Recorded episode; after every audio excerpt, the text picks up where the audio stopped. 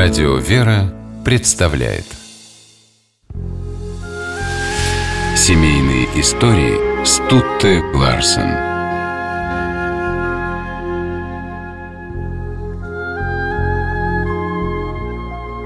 В 1925 году поэтесса Ирина Кноринг после революции вместе с родителями, эмигрировавшая из России, переехала в Париж.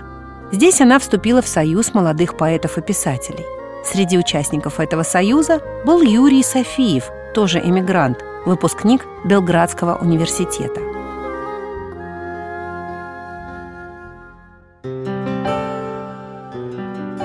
Во время первой встречи Юрия и Ирины она состоялась в доме Кнорингов.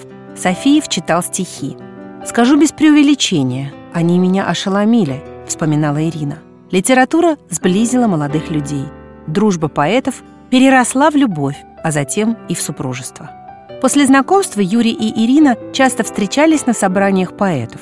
Молодые люди любили вместе бродить по улицам Парижа и особенно часто бывали в Версале, который, по выражению отца Ирины, Николая Кноринга, стал территориальной эмблемой их любви. Девушка посвятила тем прогулкам такие строки. «Вот спасибо, мне долго не спится, что-то помнится, бьется, звенит. Этой первой версальской страницей начались мои новые дни. Весной следующего года Ирина почувствовала недомогание и обратилась к врачу. Ей был поставлен диагноз – диабет. Девушке пришлось несколько дней провести в больнице. Она много плакала, полагая, что счастливой жизни у нее больше не будет, что Юрий наверняка захочет с ней расстаться. Но страхи Ирины оказались напрасными. Возлюбленный каждый день посещал Ирину в стационаре, а после выписки сделал ей предложение – «Я почувствовала, что счастье будет, что Юрий меня любит», — вспоминала девушка. Они обвенчались в храме Александра Невского в Париже 23 января 1928 года. Протоиерей Георгий Спасский, духовник невесты, совершавший таинство, сказал в напутственной речи «У Ирины очень поэтическая душа, но всегда очень грустна ее муза. От вас, Юрий Борисович, зависит, чтобы на ее лире зазвучали другие ноты. То время считалось, что женщинам больным диабетом опасно рожать детей. Но кноринги все же отважились на этот шаг.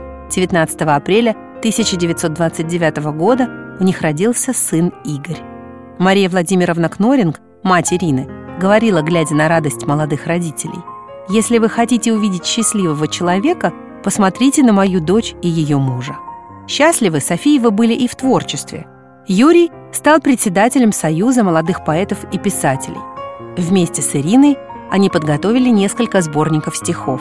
Супруги много путешествовали. Юрий купил себе и Ирине велосипеды. На них кноринги исколесили многие районы Франции, побывав в Британии, Провансе и Нормандии. Последнюю поездку они совершили в 1939 году, а уже в июне 40-го Париж был занят немцами. В условиях оккупации не могло идти и речи о соблюдении режима и правильном питании – Ирина почувствовала приближение кончины. Юрий как мог заботился о супруге, но Ирине становилось все хуже и хуже.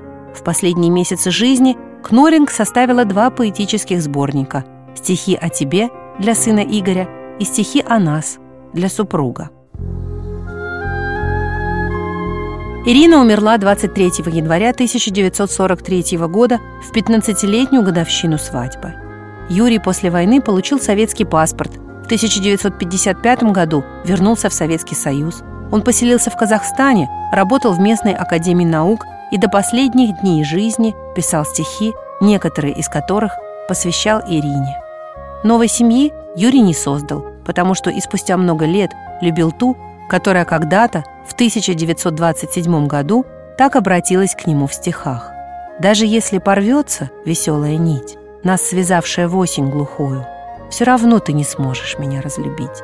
Никогда не полюбишь другую.